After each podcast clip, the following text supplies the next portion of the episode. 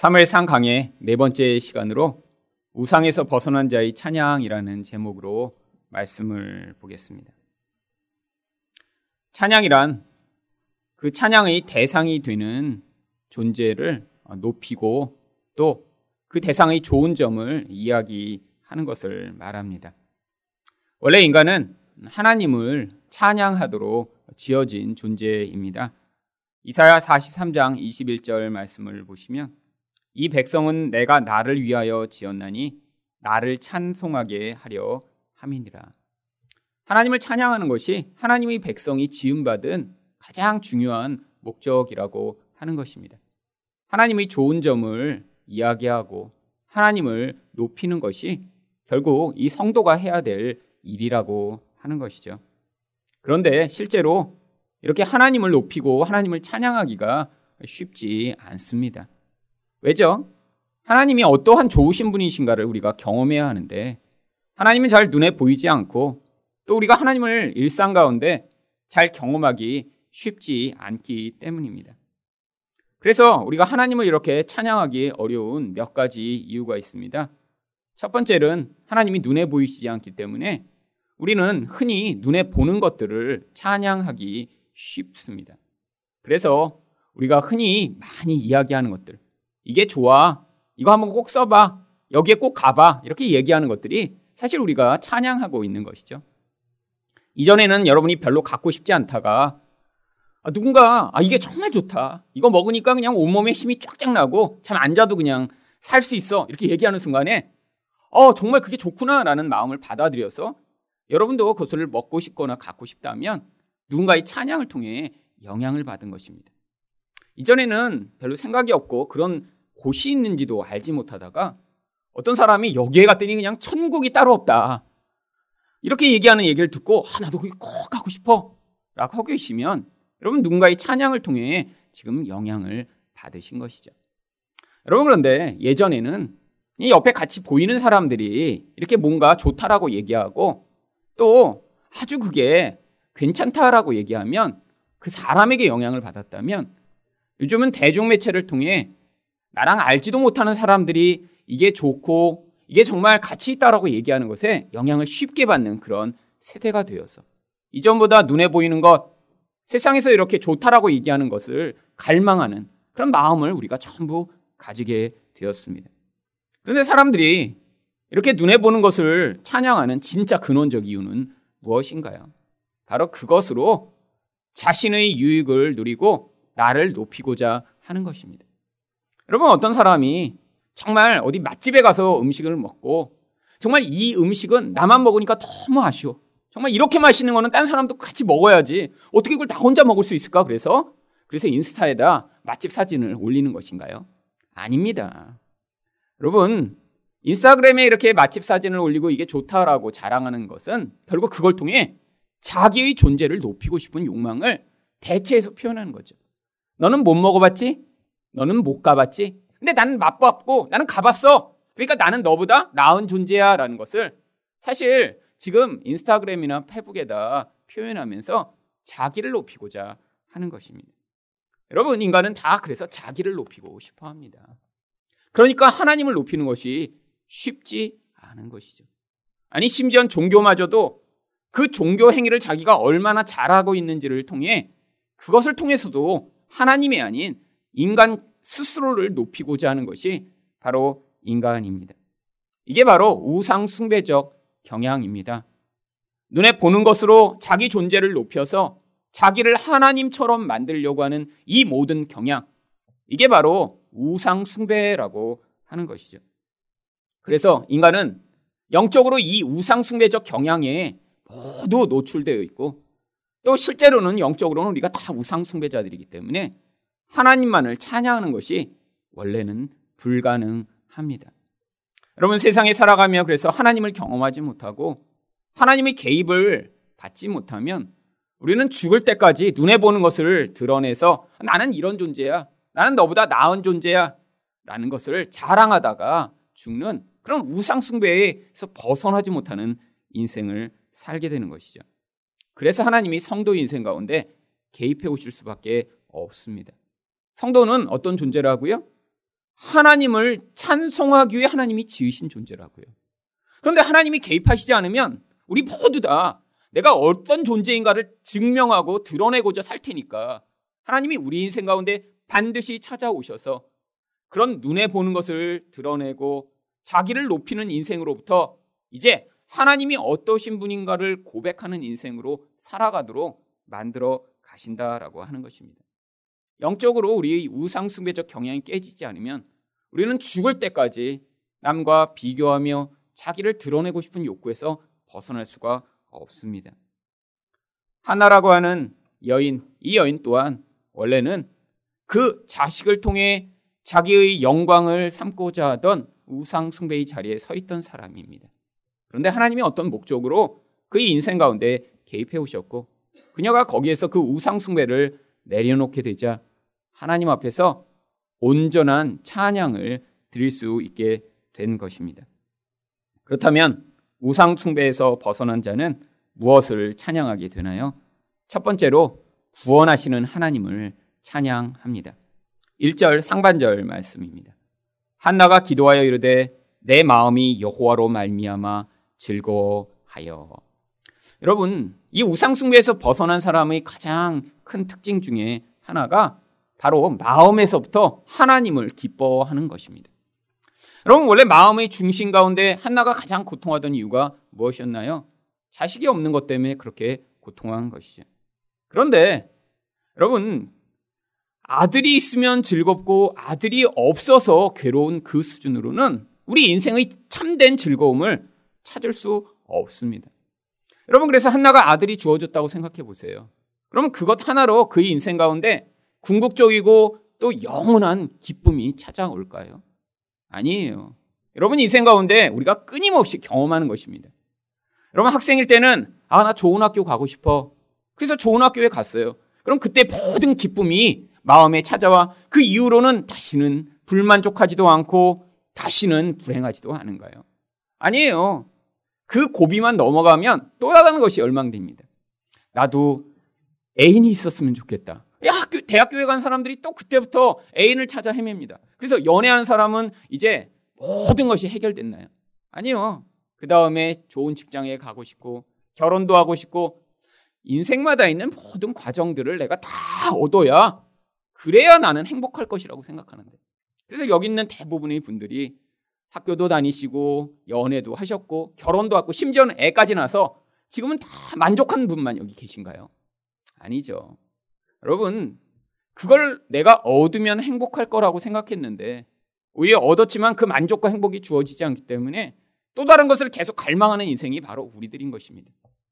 외적인 것, 눈에 보이는 것, 실제로는 그것을 통해 자기를 높이고자 하는 그 모든 외적 대상은 우리 근원적 만족을 줄 수 없다라고 하는 것이죠. 여러분, 하나님을 진짜 만나지 못한 사람은 그래서 죽을 때까지 이 갈망에서 벗어날 수 없습니다. 많은 사람들이 여전히 눈에 보는 것으로 자기 기쁨의 근원을 삼고자 합니다. 가장 일반적인 것이 무엇인가요? 사람이나 돈 같은 그런 쉽게 의존하는 것이죠. 내가 어떤 멋진 그런 사람과 결혼했는가. 또 내가 얼마나 많은 돈을 가지고 그것으로 나의 안정을 삼고 내 미래를 보장받고 또 내가 원하는 것들을 지금 할 수 있는가. 사람들이 흔히 자기의 그런 기쁨이 대상으로 삼는 것입니다. 근데 눈에 보는 것을 이렇게 자기 기쁨으로 의존하면 의존할수록 그것 때문에 받는 상처가 더 커지게 되어 있어요. 여러분들이 어떤 사람에 대한 의존이 마음으로 깊다고 생각해 보세요. 근데 인생 내내 여러분이 원하고 여러분 마음대로 하는 사람만 만날 수 있나요? 어떤 사람으로 말미암아 만족을 얻으려고 하면 할수록요. 여러분은 사람 때문에 더 많이 상처받게 됩니다. 왜요? 기대가 크다는 것은 많은 사람으로부터 그 기대를 충족하고자 하는데 인생에서 대부분 모든 사람들은 자기 만족을 위해 다른 사람과 관계를 맺고자 하기 때문에 그래서 상처가 큰 것입니다. 여러분 결혼해서 상처를 받고 고통을 많이 하는 사람들을 보면 결혼에 대한 기대가 너무 컸어요. 그래서 내 배우자는 이런 사람일 거야. 10년 동안 머리로 너무 많은 멋진 이상형을 그려놓고 거기다가 연예인의 이미지와 텔레비에서 본 것을 다 짬뽕으로 만든 다음에 예수님과 불과한 그런 사람을 나의 배우자로 상상한 다음에 결혼을 해보니까 예수님은 사라지고 마귀가 그 자리에 존재하는 것을 경험하죠. 여러분 기대가 없었다고 생각해 보세요. 그냥 나는 그냥 사람이면 돼. 이런 기대로 여러분이 결혼을 하고 나면 실망이 없습니다. 그렇잖아요. 여러분 사람이 변하나요? 결혼했는데 결혼했더니 사람이 뭐 개가 됐다 그다음 코끼리가 됐다 막 그래요? 아니잖아요. 근데 우리 기대가 크면 클수록 상처가 더 커지는 거예요. 여러분 돈을 의존해서 그 돈이 나를 지켜주고 나를 행복하게 해줄 거라고 생각하는 사람일수록 돈 때문에 더 큰 고통을 당합니다. 돈에 대한 열망이 큰데 자기가 그 돈을 원하는 만큼 갖지 못하면 유혹에 쉽게 넘어가죠. 여러분, 세상에는 이렇게 열망하는 것을 아주 교묘하게 이용해서 사람들을 속이는 무리가 엄청나게 많이 있습니다. 여러분, 매번 어디다 투자해서 이렇게 수백 명, 수천 명이 수십억, 수백, 아니 수천억 원을 손해봤다는 그런 기사가 테레비아 신문에 매일 나오는데도 여전히 사람들은 자기 재산들을 갖다 거기다 다 투자합니다. 왜요? 욕망이 있으니까 누군가 아, 여기다 투자하면 이런 이윤을 준다라고 하는 말에 금방 넘어가 버리는 것이죠. 여러분 그런 것에 대한 기대와 열망이 없었으면 넘어가지 않았을 텐데. 결국 자기 죄로 넘어지고 무너지는 것입니다. 여러분, 인간은 이렇게 눈에 보는 것으로 의존해서 기쁨을 삼으려고 하는 그 과정에서 더 큰 아픔과 고통을 경험하게 되어 있죠. 그래서 하나님이 우리로 하여금 하나님이 진짜 우리의 기쁨의 근원이심을 인생 가운데 경험할 수 있도록 이끌어 가시는 것입니다. 그런데 우리는 이런 과정을 지나갈 때 그게 우리에게 굉장히 편안하고 쉬운 것이 아니라 내가 진짜 좋아하는 것을 하나님이 뺏는 것 같기 때문에 고통스럽게 여겨지는 것입니다. 여러분, 그런데 이런 과정을 지나 하나님으로 즐거움을 삼는 자는 또 무엇을 찬양하게 되나요? 1절 하반절입니다. 내 뿔이 여호와로 말미암아 높아졌으며 여러분 결국 뿔이 무엇을 상징하나요? 하나님이 우리의 자랑이 되시고 하나님이 우리를 높이심을 고백 하는 것입니다. 여러분 내가 나를 높이는 게 아니에요. 하나님이 내 뿔을 들어 올려 주셨다는 거예요. 뿔은 사슴과 같은 짐승의 영광스러운 모습을 상징하는 것이죠. 내가 나를 높이려고 할 때는 끊임없이 문제가 발생합니다. 왜죠? 내가 나를 높이려고 하는 것은 내가 하나님처럼 되고자 하는 욕구가 표출이 된 거예요. 여러분, 근데 우리의 실체는 어떤가요? 여러분, 여러분 자신을, 아, 나는 완벽해. 나는 흠이 없어. 아, 나는 모두보다 탁월한 존재야. 이렇게 생각하는 사람이 어디 있습니까? 여러분, 우리 자신을 우리가 자세히 살펴보면 흠투성이고 문제투성입니다. 근데 우리 자신을 높여야 되니까 무슨 문제가 발생하나요? 자꾸 거짓말을 해야 돼요. 과장을 해야 돼요. 내가 가진 것보다 내가 얼마나 멋진 존재인지 자꾸 드러내고 싶어 하는 것입니다. 여러분, 우리가 우리를 높이려고 하면 하나님과의 관계가 깨어져 버립니다. 하나님은 하나님 노릇하는 우상숭배자를 하나님의 은혜로 붙들어 주실 수가 없거든요. 여러분, 우리가 우리를 높이려고 하면 또 무슨 일이 벌어지나요? 다른 사람들도 다 싫어합니다. 여러분, 여러분 주변에 여러분들이 싫어하는 사람의 유형을 한번 보세요. 가진 것도 없으면서 잘난 체 하는 인간 미우시죠? 아무것도 모르는데 아는 척 하는 인간? 아, 이런 사람 불편하죠. 여러분, 잘난 체하고 교만한 인간을 누가 좋아하겠습니까? 자기만 모르지 남은 다 알아요. 그 존재가 어떤 존재인지 남은 다 보고 있습니다. 그래서 누군가 계속 잘난 체하고 계속 어떤 것들을 드러내려고 하고 자기가 얼마나 높은가 과장하려고 할 때마다 사실 다른 사람과의 관계가 깨어지게 되어 있습니다. 근데 자기 자신도 계속 불편해져요. 겉으로는 내가 얼마나 멋진 사람인가, 내가 이렇게 영적으로도 굉장히 거룩한 척 하지만 살다 보면 계속 그 문제가 드러나게 되어 있거든요. 어쩌다 한번 만나는 사람한테는 뻥칠 수 있습니다. 아, 나는 이렇게 훌륭한 사람이고, 내가 예수님과 이렇게 늘 동행하고 있다고. 그런데 여러분 그 사람과 몇 시간만 같이 있으면 그게 진실이 아님을 다 알게 되어 있죠. 결국 그걸 감추고다 몸부림치는 인생, 그게 바로 우리들 아닌가요? 여러분, 그래서 여러분, 우리가 우리를 높이려고 하면 우리 모든 관계가 깨지면 내적으로 깊은 불안과 고통을 경험하게 되어 있는 거예요. 하나님이 우리를 높여 주시는 분이시며 하나님이 지금 나를 높여주시지 않고 있다면 그게 하나님의 어떤 목적 때문임을 받아들이는 인생이 되어야 우리의 이 긴장에서 불안에서 자유케 되는 것입니다. 여러분, 바로 이 한나가 하나님이 자신을 높여주신 것을 경험한 것이죠. 그랬더니 1절 하반절에 또 뭐라고 이야기합니까? 내 입이 내 원수들을 향하여 크게 열렸으니 이제 할 말이 생겼다는 거예요. 그런데 어떤 할 말이 생겼나요? 나는 이렇게 자식을 낳았어. 나는 이렇게 괜찮은 사람이야. 나를 무시하지 마. 이런 할 말이 생긴 게 아니에요. 여러분 오늘 이 한나의 찬양을 읽어보시면 처음부터 끝까지 자기 얘기는 하나도 없습니다. 하나님 이야기만 있어요. 여러분 이게 바로 할 말이 생긴 것입니다. 여러분 아무리 우리가 가진 것으로 누구에게 자랑해서 그것으로 나의 존재를 증명받고자 해도 그 사람보다 훨씬 탁월하고 멋진 사람들이 항상 존재하기 마련입니다. 여러분 한나가 내가 아, 자식 이렇게 한 명 나왔어 까불지 마. 그랬더니 분인나가 그러면 뭐라고 하겠어요? 겨우 한 명밖에 없으면서 난 여론 나왔는데 난 여론 나왔는데 하나 가지고 어디서 까불어? 여러분 이게 세상의 원리죠. 야, 난 이렇게 좋은 직장에 들어갔어. 아니, 그 정도로 뭐, 그 정도.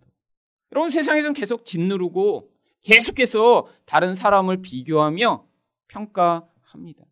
여러분 그래서 세상에선 나의 것으로 나를 자랑해서 거기서 이렇게 정말 자랑할 정도가 되려면 경제적으로는 빌 게이츠 정도 돼야 이렇게 나는 사람 어 그래 난 빌 게이츠인데 그래야 해야 그 다음에 더 부자가 없으니까 제일 높은 거고 대통령 정도가 되려면 미국 대통령 정도가 돼야죠. 그래도 여러분 여러분 그러니까 사람들이 그 자리에 올라가고 저렇게 몸부림을 치는데 그렇다고 그게 정말 진짜 권력과 힘을 가질 수 있나요? 그렇지 않다라는 것이죠. 왜요? 바로 인생이란 건 한계를 가진 존재이기 때문입니다. 그래서 1절 맨 마지막 부분에서 한나가 뭐라고 하나님을 찬양하나요? 이는 내가 주의 구원으로 말미암아 기뻐함이니이다. 이게 바로 찬양의 이유라는 거예요.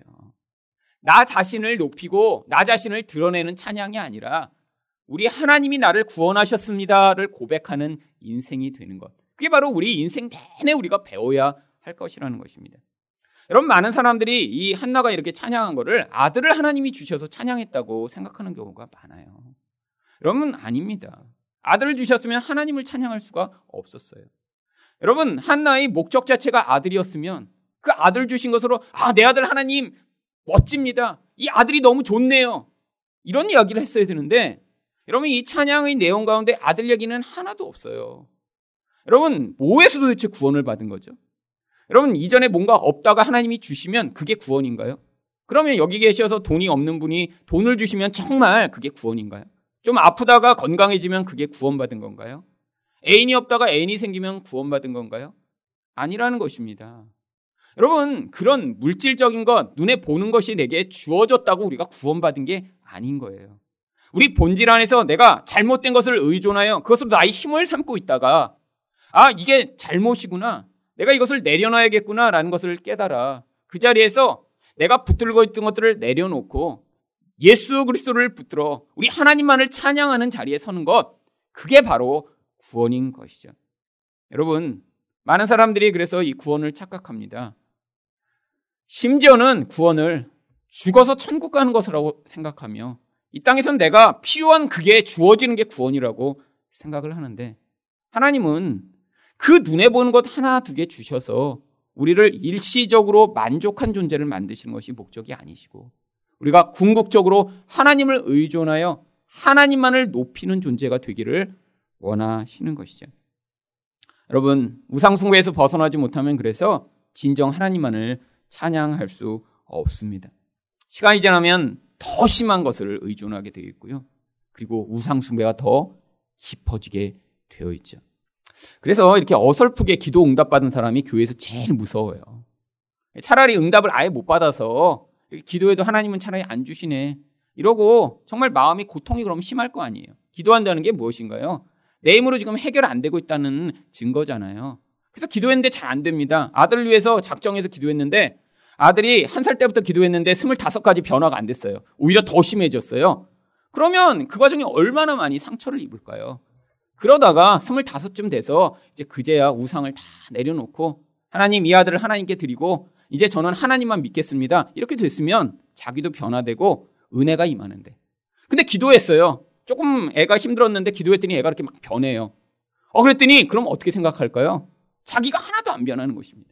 그러면 내 마음대로 어떤 원하는 모습이 나타나기 시작할 때 그 대상을 더 많이 의존하겠죠. 우상숭배가 더 깊어지겠죠. 그렇게 되면 더 파괴적인 결과가 나타나는 것이죠. 과정에서 변화되고 내려놓았어야 되는데. 스물다섯, 서른, 심지어는 아들이 마흔, 오십 됐는데도 꼭 붙들고 내 마음대로 하려다가 그때 고통하고 상처 입는 부모들이 얼마나 많이 있나요? 그러니까 빨리빨리 하나님이 우리 기도에 응답 차라리 안 하셔서 그래서 거기서 빨리 우상 숭배를 내려놓게 되는 것이 오히려 더 큰 축복입니다. 여러분 하지만 우리 인생 가운데 하나님이 기도 응답 하실 때들이 있습니다. 근데 여러분 과거를 돌아보시면 언제 기도 응답 하셨나요? 여러분 신앙이 이렇게 처음 아주 믿음이 생길 때 교회 처음 나왔을 때 그때는 기도 응답이 잘 됩니다. 이런 걸 뭐라고 하나요? 믿기라고 하는 거예요. 믿기. 여러분 처음부터 신앙도 하나도 없는데 기도 응답이 하나도 안 돼요. 그럼 어떻게 되겠어요? 어, 이거 하나님 가짜잖아. 교회 다니서 뭐해? 그러면 교회에 와서 하나님이 누군가 배우기도 전에 떠나버릴 거 아니에요.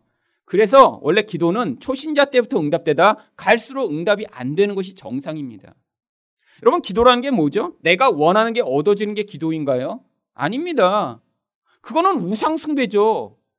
우리는 내가 진짜 뭐가 필요한지도 모른 채로 간구를 하는데 그 과정 가운데 내가 원하는 것이 아니라 하나님이 내 삶의 진짜 주인이 되시는 것, 이게 구원이며 이게 진정한 기도 응답인 것이죠. 그래서 여러분이 예수를 오래 믿어 가실수록 여러분 기도 응답이 안 되는 게 정상입니다. 아니 그러면서 점자 어떻게 되시는 거예요? 하나님의 뜻을 받아들이게 되시는 것이죠. 여러분 2절에서 그래서 한나가 뭐라고 고백합니까? 여호와와 같이 거룩하신 이가 없으시니 이는 주밖에 다른 이가 없고 우리 하나님 같은 반석도 없으심이니이다. 하나님만이 유일한 구원자가 되심을 고백하는 거예요.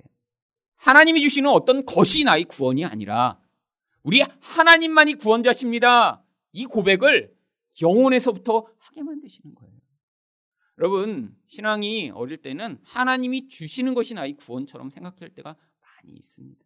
그런데 여러분, 하나님이 내가 원하는 것마다 주시면 신앙이 정말 성장할까요?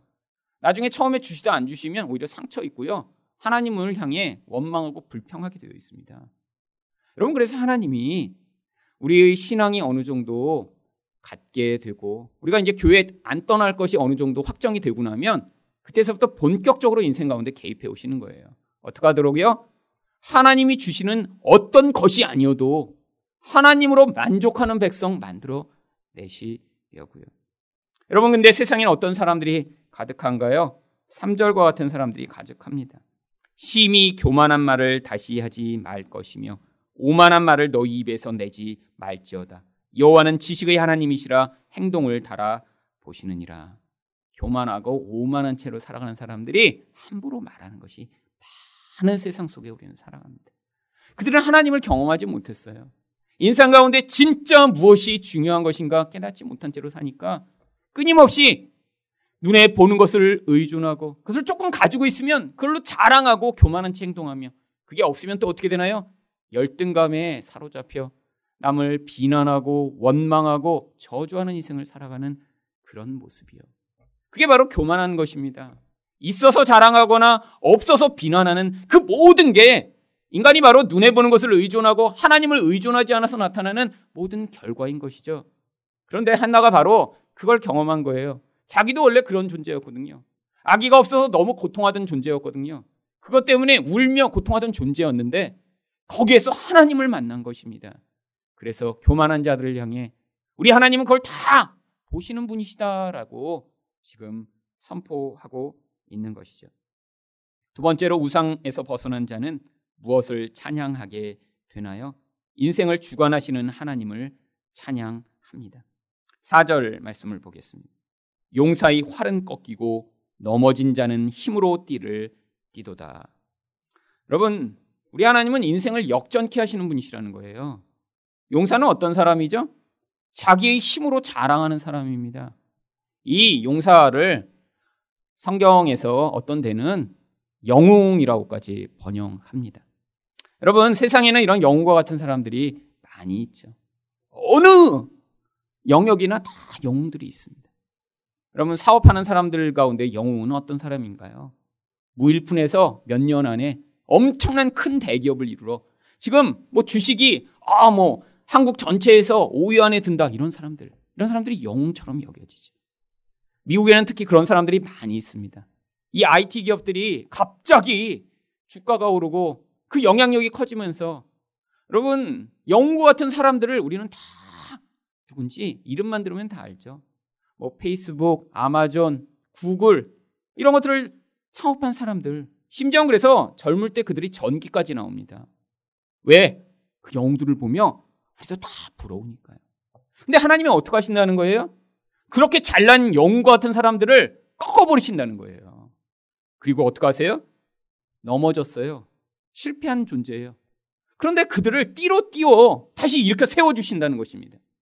그뿐 아닙니다. 5절 상반절 말씀을 보시면 풍족하는 자들은 양식을 위하여 품을 팔고 줄이던 자들은 다시 줄이지 아니하도다. 부자라 가진 게 많아요.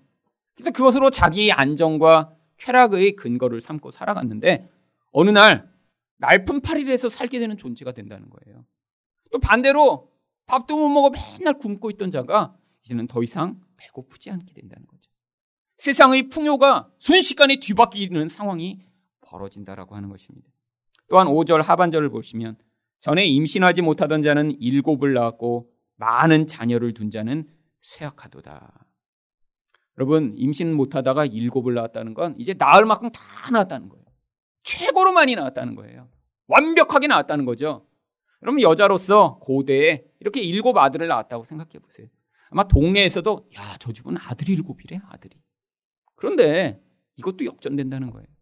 그렇게 못 낳던 나는 이렇게 일곱이나 낳았는데 옛날에 많이 나와서 아 이거 어떻게 그냥 여자가 애를 못 낳아 이러던 아줌마가 나중에 어떻게 돼요? 쇠약해져서 이젠 스스로 힘으로 일어설 수도 없는 자가 된다는 것이죠. 여러분 왜 이런 일이 벌어지는 걸까요?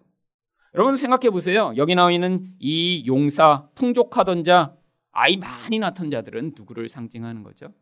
세상에서 눈에 보이는 힘을 내가 많이 갖고 있다고 교만한 채 살아가던 사람들을 이야기하는 것입니다. 교만하면 어떻게 되나요? 반드시 자기를 하나님처럼 높이고 싶어 해요.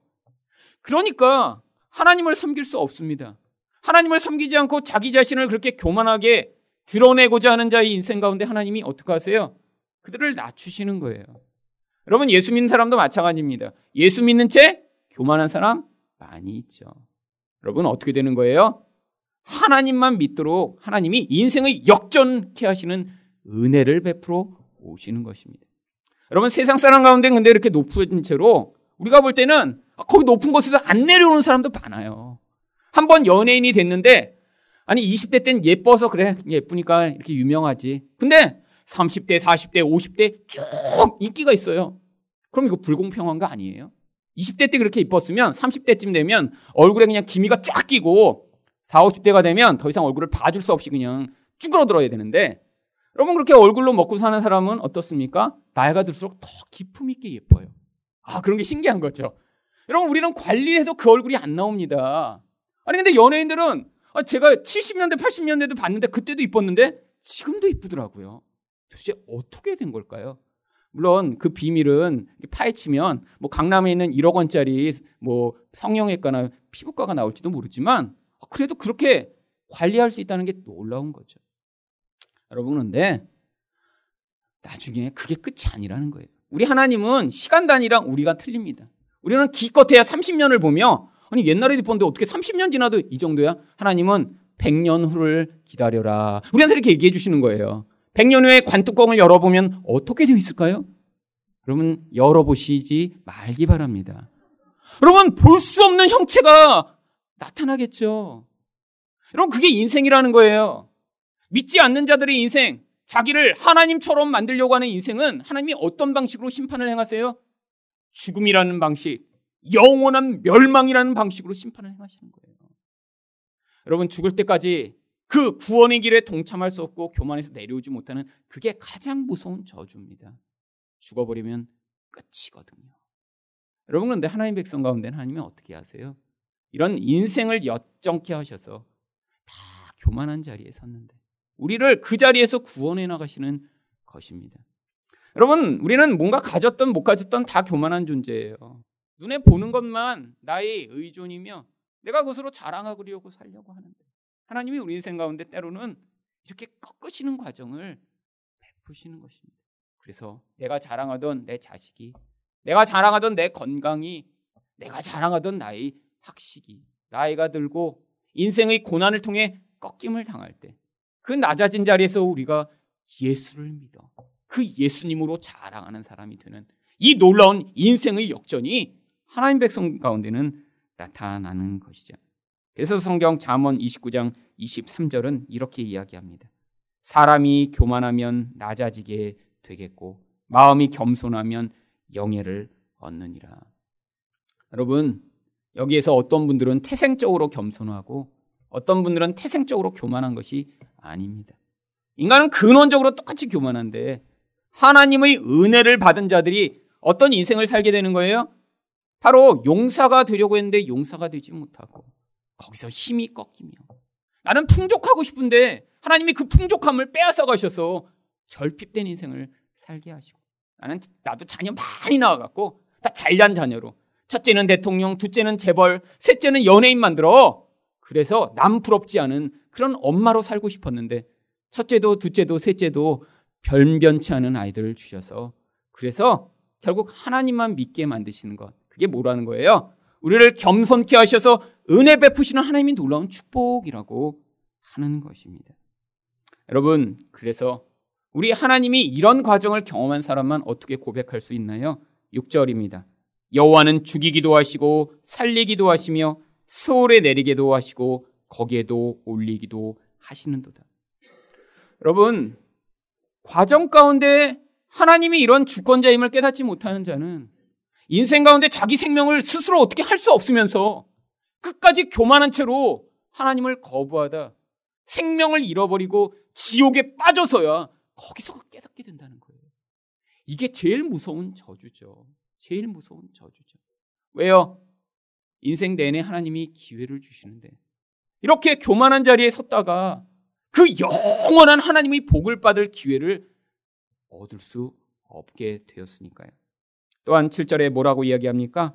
여호와는 가난하게도 하시고 부하게도 하시며 낮추기도 하시고 높이기도 하시는도다. 여러분, 인생의 모든 일이 하나님 손에 있다라고 하는 것입니다.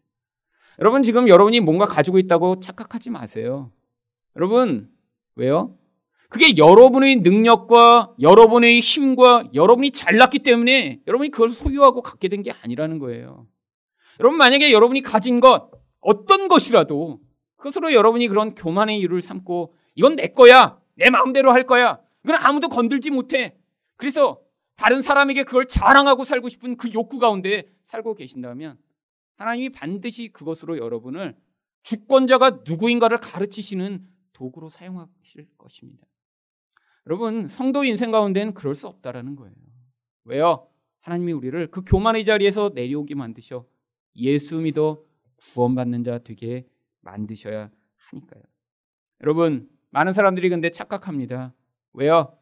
자기 인생이 자기의 모든 힘과 능력에 달려 있다고 생각하니까요. 그래서 자수성가한 사람이 오히려 이 교만이 굉장히 커요. 나는 내가 이렇게 애쓰고 노력하고 정말 기회를 잘 잡아 내가 이렇게 성공했는데 그렇지 못한 사람을 보면 다 정말 발톱에 때처럼 보이는 거예요. 여러분 근데 진짜 자기의 능력과 노력과 그 사람이 가지는 힘으로 그 모든 걸 만들어낸 것인 가요? 아니에요. 그래서 성경이 뭐라고 얘기합니까? 8절 하반절에 보시면 땅의 기둥들은 여호와의 것이라 여호와께서 세계를 그것들 위해 세우셨도다. 하나님이 이 세상을 하나님의 질서로 지금 창조하시고 유지하지 않으시면 이 세상은 다 무너져 버린다는 거예요. 여러분 지금 이 세상에서 그렇게 잘났다고 이야기하는 모든 사람들 여러분 하나님이 지진으로 이 대륙만 한번 흔드시고 나면 다 물어 돌아가 버릴 게 우리 인생입니다. 여러분 하나님이 우리 인생 가운데 베푸시는 이 놀라운 은혜의 기반 위에 우리가 서 있는 거예요. 근데 교만한 자는 그걸 못 깨닫는 것입니다. 왜? 내가 애써서 만들어냈다고 생각하시니까. 우리 코의 호흡이 자기에게 있다고 착각하는 거죠. 아니라는 것입니다. 하나님이 창조주심을 인정하고 또 나의 인생의 주관자이심을 인정하는 것 이게 바로 우상에서 벗어난 자만이 하나님을 찬양할 수 있는 그런 과정입니다. 여러분, 바로 사람들은 자기 눈에 보는 것으로 자기 인생을 그렇게 스스로 창조주인 것처럼 주장하고 통제하고 살아가려고 해요. 여러분, 그러면 무슨 일이 벌어지나요? 결국 내 거라고 생각하기 때문에 절대로 내놓을 수 없습니다. 여러분, 근데 내게 아니면요, 주는 게 쉬워요. 여러분 생각해 보세요. 내게 아닌데 뭐가 이렇게 많아요. 그러면 뭐 회사에서 뭐 과자가 이렇게 많아 엄청나게 내게 아니야. 그러면 아무한테나 막 나눠 줄 수 있죠. 그렇잖아요. 내게 아닌데. 근데 내 거면 아깝죠. 내 거면. 여러분 그게 바로 우리 인생에서 내가 지키고자 하고 내가 가지고 있다고 착각하는 그런 힘들입니다. 그 대표적인 힘이 무엇인가요? 바로 세상에선 돈과 지위죠. 여러분 근데 하나님이 하나님 백성 가운데 그것들을 내려놓는 것을 요구하실 때가 있다라고 하는 것입니다. 왜요? 그게 우리를 지켜주고 그게 우리의 인생의 주인이 아님을 고백하는 과정으로요. 그래서 대표적인 사람이 바로 아리마대의 요셉이라는 사람이 있습니다. 마가복음 15장 43절에 보시면 아리마대 사람 요셉이 와서 당돌이 빌라도에게 들어가 예수의 시체를 달라. 여러분 예수님이 십자가에 매달려 돌아가셨습니다. 근데 아무도 그 시체를 지금 장사 지내려고 하지 않아요. 왜죠? 지금 그 일을 하게 되는 순간에 온 유대인에게 다 찍히는 거예요. 그리고 빌라도라고 하는 이 로마의 관리한테 찍혀서 그 사회에서 살아가지 못할 수도 있어요. 아니, 이런 반역자로 같이 찍혀서 생명의 위협을 당할 수도 있습니다. 내가 가진 모든 것을 빼앗길 수 있는 상황이에요. 여러분, 원래 그 자리에서 누가 장례사를 지내야 정상인가요? 사실 예수님의 제자들이 장사를 지내야죠. 근데 예수님의 제자들은 다 어떻게 했어요? 지금 도망가서 어디 있는지 흔적도 찾아볼 수 없는 상황입니다. 왜? 두려움에 사로잡혀 있으니까. 근데 한 사람이 등장합니다. 근데 이 사람이 정말 아무것도 잃어버릴 게 없어요. 그래서 뭐 누군가 날 죽이려고 해도 아 죽여 뭐 난 이 땅에서 뭐 가진 게 없는데 뺏으려고 해도 뺏을 게 없어. 근데 그런 사람이 아니라는 거예요. 이 아리마대 요셉을 성경이 뭐라고 이야기합니까? 마가복음 15장 43절을 보시면 이 사람은 존경받는 공회원이요. 여러분 이스라엘에 70명밖에 없는 종교 재판을 하는 그 재판 가운데 최고 높은 자리에 있는 종교 지도자라는 거예요. 근데 바로 그 종교 회의에서 예수를 죽이기로 한 것입니다.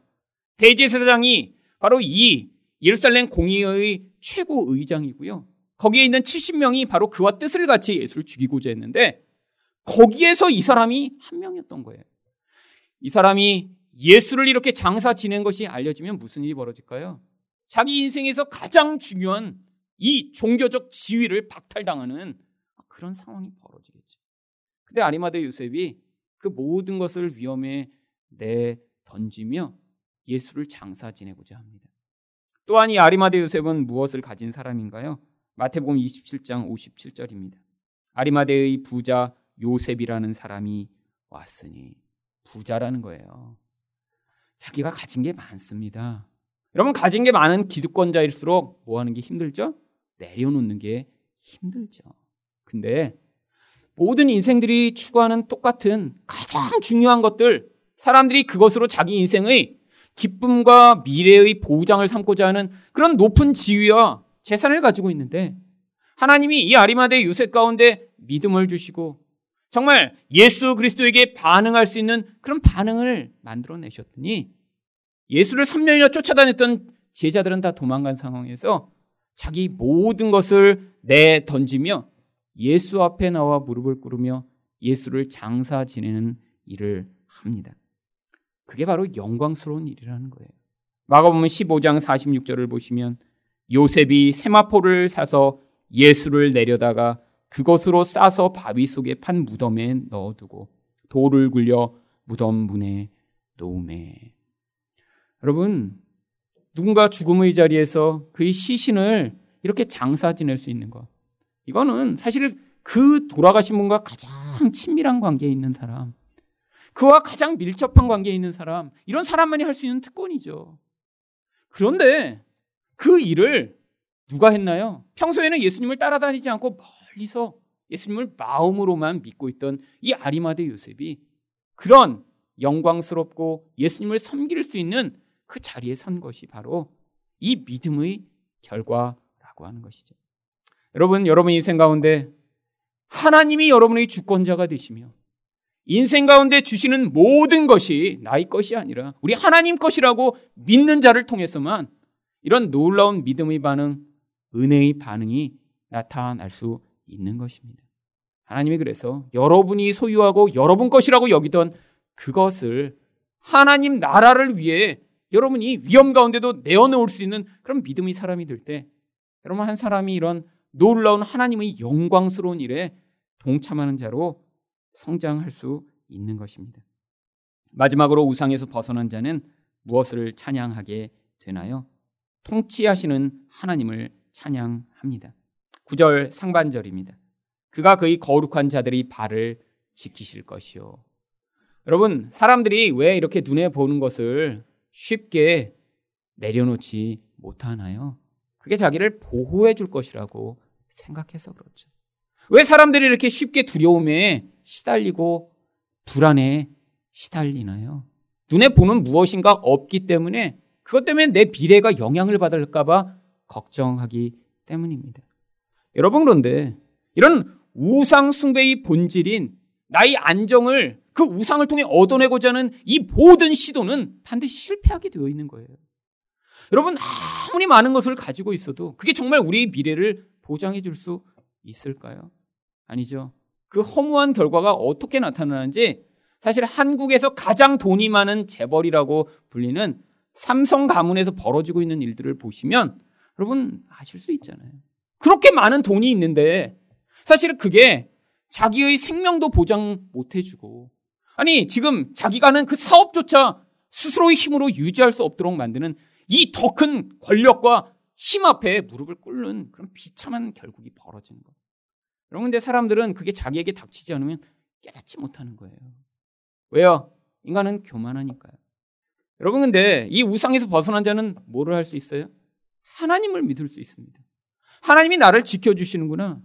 하나님이 거룩한 자들이 발을 지키셔서 하나님의 은혜 가운데 그 인생을 주관하고 계시구나라는 사실을 근원에서 믿어야 내가 눈으로 보는 것으로 그렇게 집착해서 그것을 의존하는 그 의존에서 벗어날 수 있는 것입니다.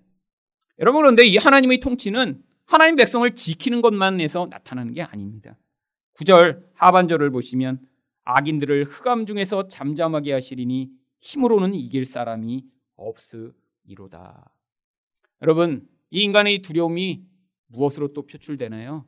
무엇인가 악한 것, 악한 사람, 악한 영향력이 나의 인생 가운데 갑자기 찾아와 나를 힘들고 고통하게 만들까봐 두려워하는 것이죠. 여러분, 이 인간의 무서운 그 근원에서 우리가 구원받아. 내가 있는 것, 없는 것으로 불안해하지 않고 예수 믿고 사는 성도 되어야 되는 것 아닌가요? 여러분, 이걸 믿지 못하면 끊임없이 불안해하니까 사실 어떤 나쁜 일이 벌어질까봐 걱정하고 두려워하며 세상의 것을 의존하고자 하는데 한나는 10절 상반절에서 뭐라고 고백하나요?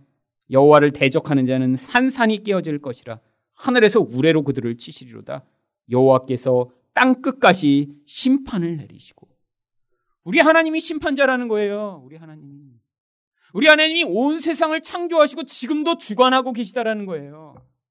북한의 김정은이 핵폭탄을 누르면 세상을 좌우하는 그런 세상의 이 모든 세상이 아니라는 거예요.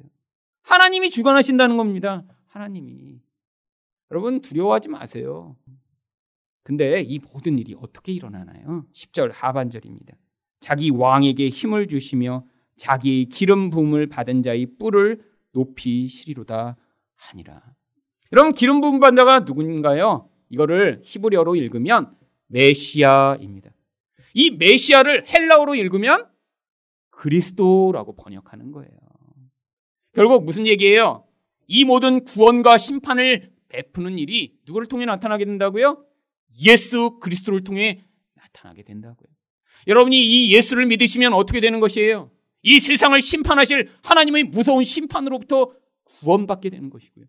이 예수를 거부하며 예수도 믿지만 나는 다른 것도 믿고 싶어라고 하는 사람들은 결국 심판을 받아 잘려나가게 되어 있는 것이죠. 어떤 사람은 죽을 때까지 예수를 거부해요? 그러면 결국 개인적 죽음과 마지막에 임할 이 무서운 심판으로 말미암아 영원한 죽음에 빠지게 되는 것이고요. 여러분, 성경은 처음부터 끝까지 예수 믿어 심판을 피하며 하나님의 놀라운 구원을 얻을 수 있음을 가르치고 있습니다. 우리가 우상에서 벗어나야 어떤 사람이 될 수 있죠? 바로 이런 찬양을 할 수 있는 것입니다. 여러분, 이곳에 오셔서 예배 전에 우리가 같이 찬양하는 그 찬양을 통해 앞으로 여러분이 하실 찬양을 배우시는 거예요. 인생 가운데 이런 일을 경험하세요?